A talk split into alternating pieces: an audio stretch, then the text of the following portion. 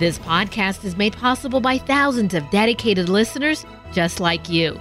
Be a part of this powerful three decade legacy of evangelization by visiting materdeiradio.com or downloading the Hail Mary Media app. And thank you for joining us on the bridge between your faith and everyday life. Bringing you a common sense and fresh perspective to creating a just society. This is Common Sense on Social Justice. You'll get equipped with the tools you need to carry out social justice right where you are. Now, here's the host of Common Sense on Social Justice, Michael Davis. Thank you so much for joining us once again as we discover how to create a just society right where we are. Uh, today, we're talking about one of my favorite uh, heroes of the past, and that's Dietrich Bonhoeffer, who was a Lutheran pastor in Germany uh, during the Nazi reign in Germany in the 1930s and died uh, about a couple days, actually, short of Germany's liberation and uh, in the concentration camps. But we're talking today and looking at Dietrich Bonhoeffer. How do you deal with the struggle to understand justice when the lines are blurred? In the 1930s, Adolf Hitler took control of Germany, and in the rage of all of the injustices that Hitler perceived to be brought upon the German people, he took power in a very deceitful manner. If you read on it, he, he I see a lot of it here in America, to be honest with you, politicians taking power in deceitful manners. Hitler did the same thing, just slowly wormed his way in uh, to the top office. And then he viciously murdered millions creating a chaos and destruction that is still burnt deeply into the memory of the modern world. In the midst of all this was this Lutheran pastor, Dietrich Bonhoeffer, who found himself caught up in something much bigger than he could understand.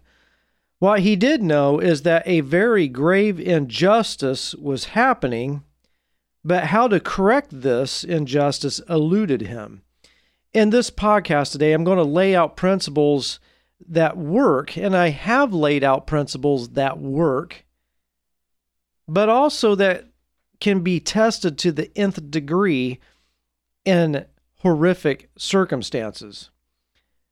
Dietrich Bonhoeffer was a pacifist, and uh, you think of Mahatma Gandhi, uh, Martin Luther King Jr., peaceful resistance or pacifism.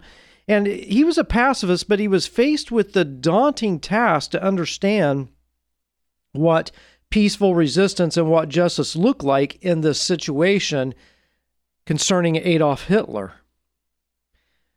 Uh, in a time that was so dark and the struggle was so deep, what was right and what was wrong?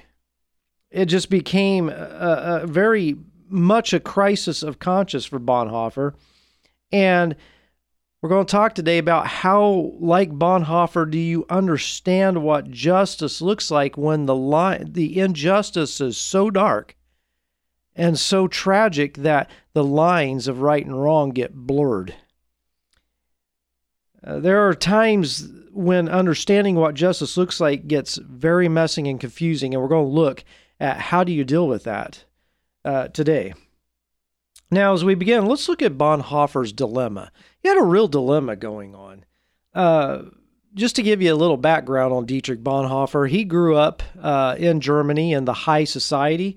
Uh, his father was a leading German psychiatrist, and Bonhoeffer grew up with the likes of Albert Einstein and others who would come over for dinner and was friends of the family. So he was rubbing shoulders as a child with the likes of Einstein and others, kind of similar to John the Baptist. If you study uh, John the Baptist, uh, Jesus' cousin, who was Jesus' cousin and who was the prophet who came and announced the coming of Jesus, uh, John the Baptist was a lot like Dietrich Bonhoeffer. I mean, he was um, uh, high society. His, his father, as we know from scriptures, was the high priest. So that meant that they had money and that they lived in Jerusalem and they, they, they would have rubbed shoulders and had dinner guests that were the top notch people of Jewish society of that day. So John the Baptist was, grew up with lifestyles of the rich and famous, so to speak,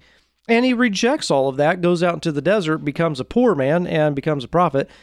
Kind of like Dietrich Bonhoeffer, who grew up in that high society in Germany, but rejected it and said, I cannot be a disciple of Jesus Christ and continue to live this way. Not in the high society, but in the whole context of Nazi Germany, I cannot bow down to Caesar.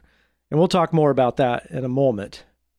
Now, Bonhoeffer was a Lutheran pastor, uh, and uh, he's also a professor.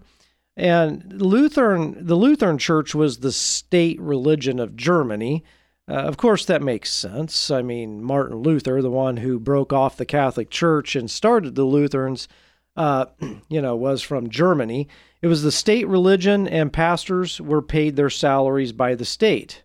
Now, Hitler made a deal because Hitler, you know, ever the politician that he was, even if he was atheist and against Christianity, he still was a politician and he knew he had to make deals with Christians. So Hitler made a deal.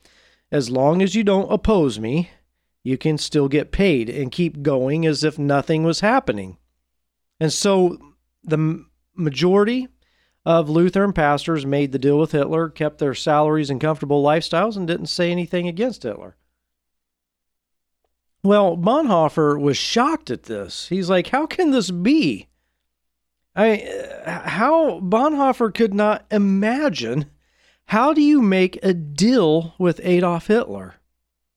And that was, of course, the uh, struggle the early Christians had is the struggle of how do you live in a society where we cannot make a deal with Nero and Caesar Augustus and different ones.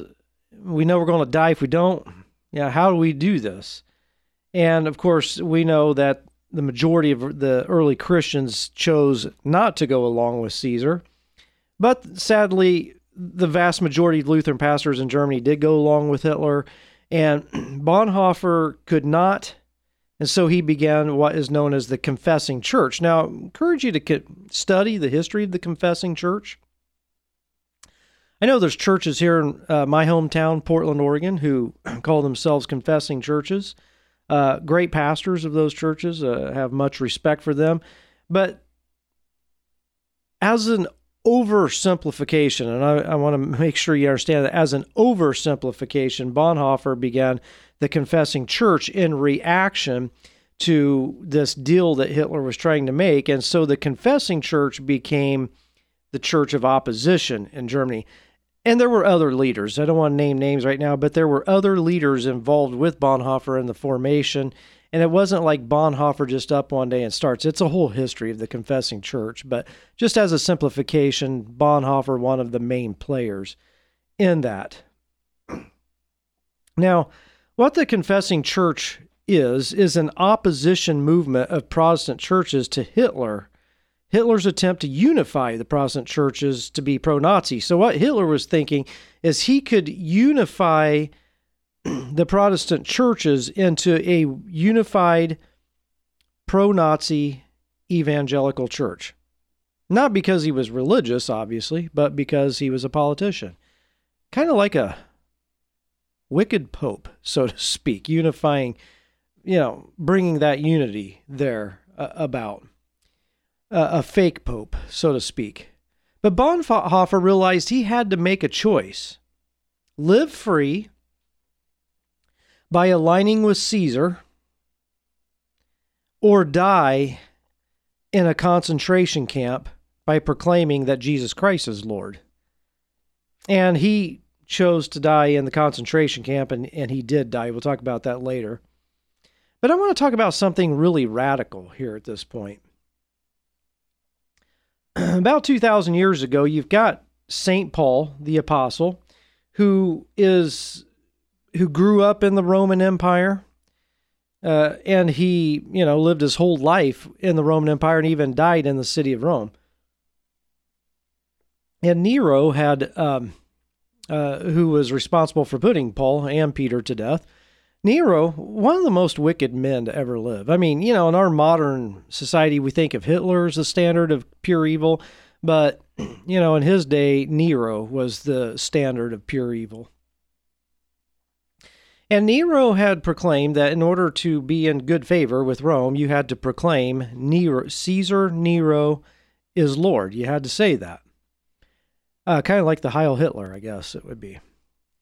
So in Philippians, when St. Paul makes the statement that every knee will bow and every tongue will confess that Jesus Christ is Lord, in our modern thinking, we have lost the absolute radical nature of what St. Paul's getting at here.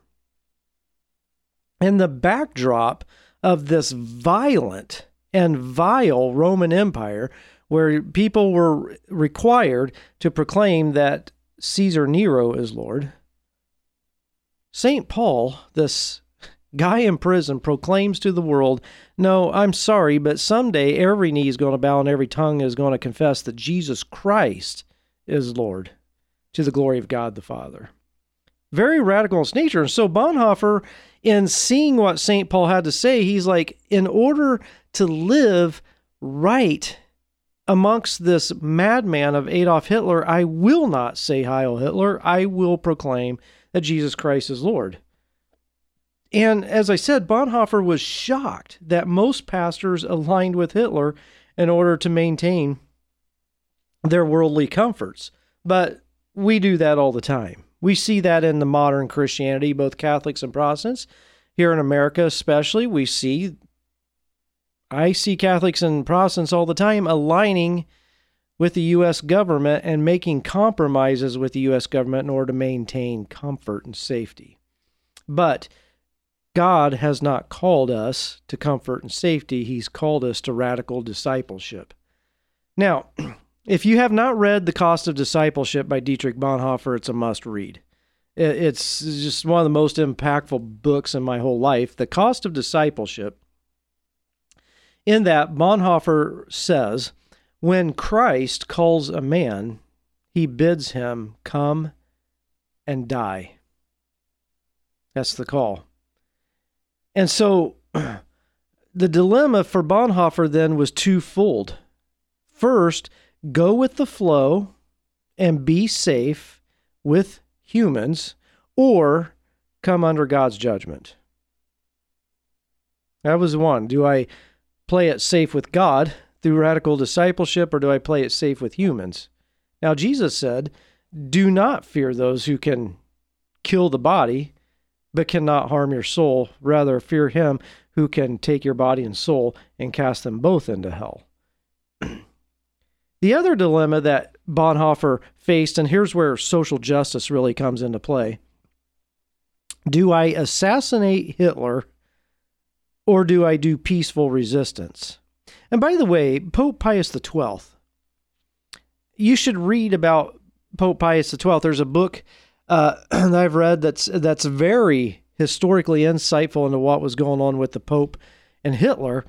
Pope Pius XII, Pope Pius the Eleventh was the first um, uh, Pope uh, when Hitler came into power, and then but for most of Hitler's reign, it was Pope Pius XII. And Pope Pius XII had the same dilemma because he just like, do we get rid of this madman?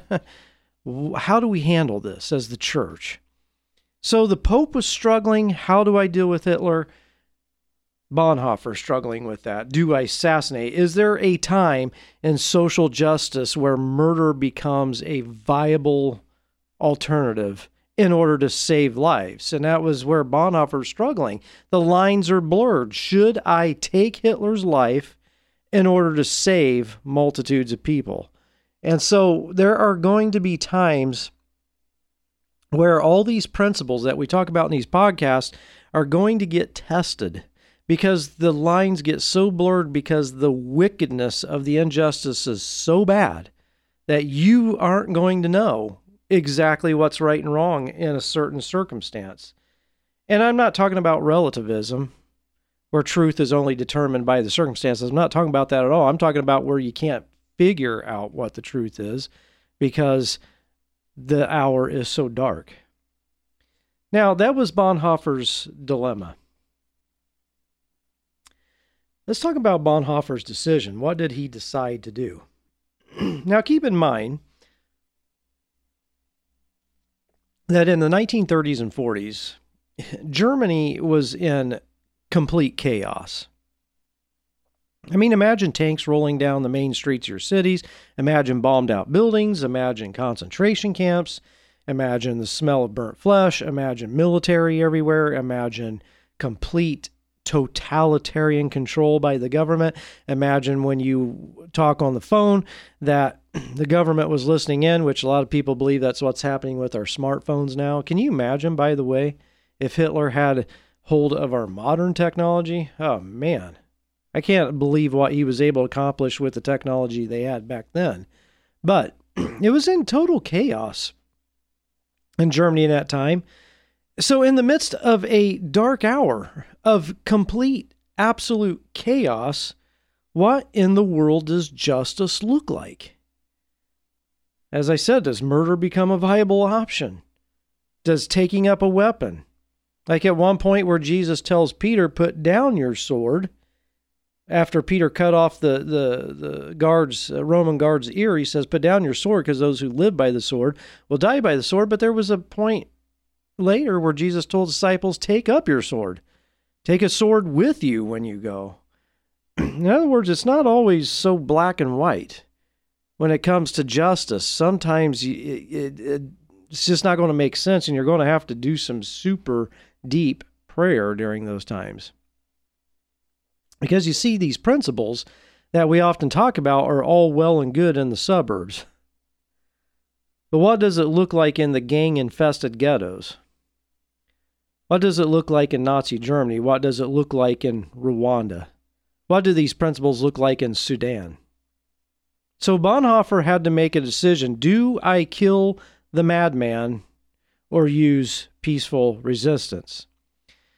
Now, during this time, Bonhoeffer, obviously the confessing church, being in opposition to Hitler, would not have been accepted in Germany, so Bonhoeffer started an underground seminary, training pastors.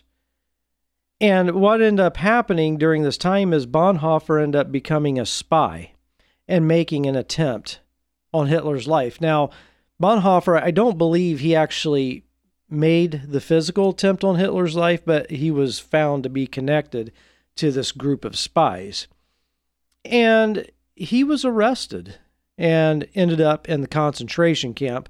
Actually, he was moved to various concentration camps, but he ended up being hung while naked. And so he realized in order to radically follow Jesus Christ in this moment, it requires my life. And here, and we're going to talk about Bonhoeffer's justice here in a moment, but here is where we get to the crux of real social justice is that I am willing to die rather than to go along with the injustice, even though the one who's creating the injustice, even though they are promising me safety and comfort if I go along with them, I am willing to die rather than to stand by and watch the Jews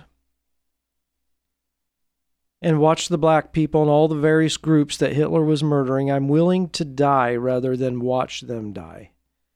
You see, we'll talk about someone else who did that, a Catholic saint as well, in a moment. Now let's look at Bonhoeffer's theology. He was a Protestant pastor. And while I don't want to get into a deep discussion of Bonhoeffer's theology, his view of grace should give us understanding into his view of justice. In The Cost of Discipleship, Bonhoeffer talks about cheap grace. This is a view of God's grace that God just gives unlimited grace and asks nothing of us. He referred to modern Christianity as Christian worldliness. He says this, and I quote Cheap grace is the grace we bestow on ourselves. Cheap grace is the preaching of forgiveness without repentance, baptism without church discipline, communion without confession. Cheap grace is grace without discipleship, grace without the cross, grace without Jesus Christ living and incarnate. So Bonhoeffer, and we see he he actually talks a lot about social justice, but in his view, social justice and from that, uh, the, the root of social justice, being a disciple of Christ, it comes at a cost. That's why Jesus told the people of his day, anyone who would follow me, let them count the cost and then pick up their cross and follow me. You see, it's not easy. People always act like Christians are wimps, but we're not wimps. It's hard to be a disciple of Jesus Christ. It's extremely hard, and it has cost countless millions their lives. You think that's wimpy? You think it's wimpy to go into the Roman Colosseum knowing that lions are going to tear you apart and to go into the Colosseum with a smile on your face because you're about to enter heaven? Do you think it's easy in Africa for Christians to be brutally tortured and put to death? Or in the Middle East? It's not easy at all. There are no wimps. And that's what Bonhoeffer talks about in the next quote, where he talks about costly grace. So the alternative to cheap grace is costly grace. So Bonhoeffer says, Costly grace is the gospel which must be sought again and again and again, the gift which must be asked for, the door at which a man must knock. Such grace is costly because it calls us to follow, and it is grace because it calls us to follow Jesus Christ. It is costly because it costs a man his life, and it is grace because it gives a man the only true life. It is costly because it condemns sin, and grace because it justifies the sinner. Above all, it is costly because it cost God the life of his Son. And then Bonhoeffer quotes, You were bought at a price. And what has cost God much cannot be cheap for us. Above all, it is grace because God did not reckon his Son too dear a price to pay for our life but delivered him up for us. Costly grace is the incarnation of God. And so when it comes now to social justice, what Bonhoeffer teaches us is that if we're going to obey God and house the homeless, welcome the immigrants and refugees, visit the sick, visit those in prison, clothe the naked, feed the hungry. If we're going to do those things, it, it's we can no longer take the cheap and easy path of programs and say, here, I'm going to check in now, clock in. Here's your bread. Here's your peanut butter. There, I fed the hungry. No, what Bonhoeffer's saying is you got to give it all. That's why Jesus told the, the rich young ruler, he says, if you want eternal life, then you must sell everything you have, give the money to the poor. Sell everything you have, give the money to the poor, and then pick up your cross and follow me. So, what Bonhoeffer advocated for then was cruciformity. Now, that's a new term I want to introduce here is cruciformity, the idea that a disciple of Jesus Christ is conformed they become one with the cross and thus receives grace through suffering and through death. Therefore, when someone like Hitler comes into power, one must choose between the comforts of Caesar or the sufferings of the cross, which leads to eternal life. So for Bonhoeffer, who, who by the way protested very early on, Bonhoeffer was one of the first voices protesting and exposing Hitler for who he was. So for Bonhoeffer, who protested early on with Hitler and who defended the Jews vehemently, justice looked like the cross, laying down my life for those who are suffering injustice. Hence, now we can understand Mother Teresa more fully as she laid down her life, choosing the life of the cross for those who are suffering. You see. Now, it's kind of interesting. Uh, you know, Mother Teresa wasn't just on the front, front and center and getting her picture taken all the time. Uh, very early in the morning, she would go clean the bathrooms that were completely stinky, completely uh, messed up, because sick people were using those bathrooms and she cleaned those bathrooms. What was she doing? She was living in cruciformity, in conformity with the cross.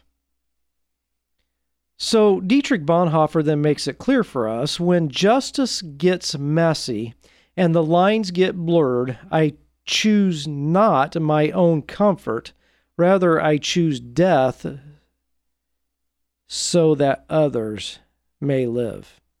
I go without so that they may have. I skip a meal so that they who have not eaten for a long time may eat.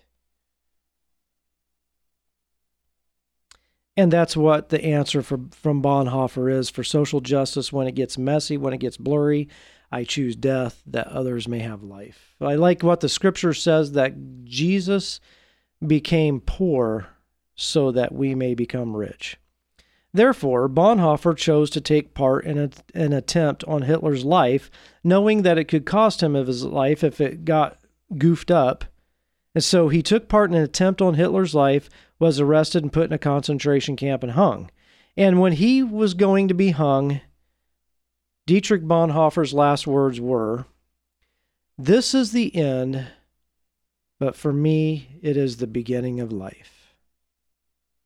I wanted to I wrote down some quotes, a couple quotes of Bonhoeffer's, just to kind of give you some understanding of his thoughts on justice. He says, How should one become arrogant over successes or shaken by one's failures when one shares in God's suffering in the life of this world? You understand what I mean even when I put it so briefly. I am grateful that I have been allowed this insight, and I know that it is only on the path that I have finally taken that I was able to learn this. So I am thinking gratefully and with peace of mind about past as well as present things. May God lead us kindly through these times, but above all, may God lead us to Himself. And then one more quote from Bonhoeffer. We are not, and this, if you, if you want to get to the absolute center of Bonhoeffer's theology on social justice, he says, We are not to simply bandage the wounds of victims beneath the wheels of injustice, we are to drive a spoke into the wheel itself. I want to say that again. We are not to simply bandage the wounds of victims beneath the wheels of injustice. We are to drive a spoke into the wheel itself. Don't just heal the wounds of those suffering injustice at the hands of the system, screw up the system so that it cannot continue to do its vile work against the vulnerable. So we learn from Bonhoeffer that the call of a disciple of Christ is the call to radical love, a call to death in order to have life a call to die for the sake of those who suffer injustice. Bonhoeffer shakes us out of our comfortable social justice, and I put that in quotes, and calls us into a work of justice that demands conformity to the cross. It is no longer about holding signs and protest, writing an article in the paper, or yelling about something, then going back to our comfortable home.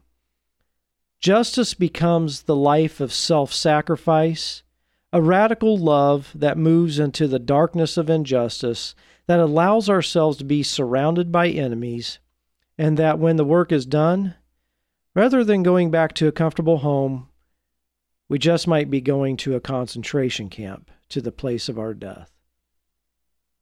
The real work of justice is radical in its nature and loves in a way that the world will never know.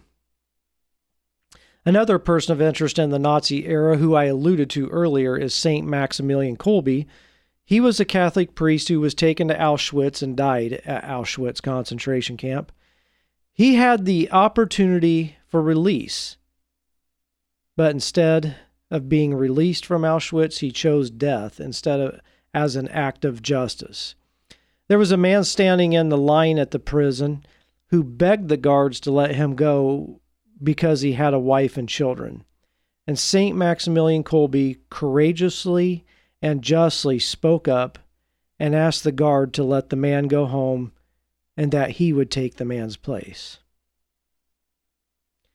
Kolbe died in Auschwitz. We may or we may not die in a concentration camp for standing for justice, but we are called to lay it all down for those who suffer injustice. Will you lay it all down as you seek to create a just society right where you are? You've been listening to Common Sense on Social Justice with your host, Michael Davis. A common sense and fresh perspective to creating justice where you are.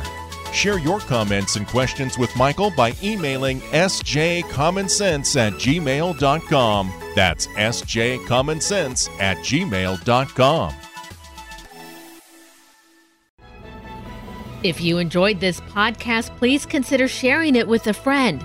You can support this vital mission of evangelization through materdeiradio.com or the Hail Mary Media app. And thank you for helping us lead souls to Jesus through the Blessed Virgin Mary.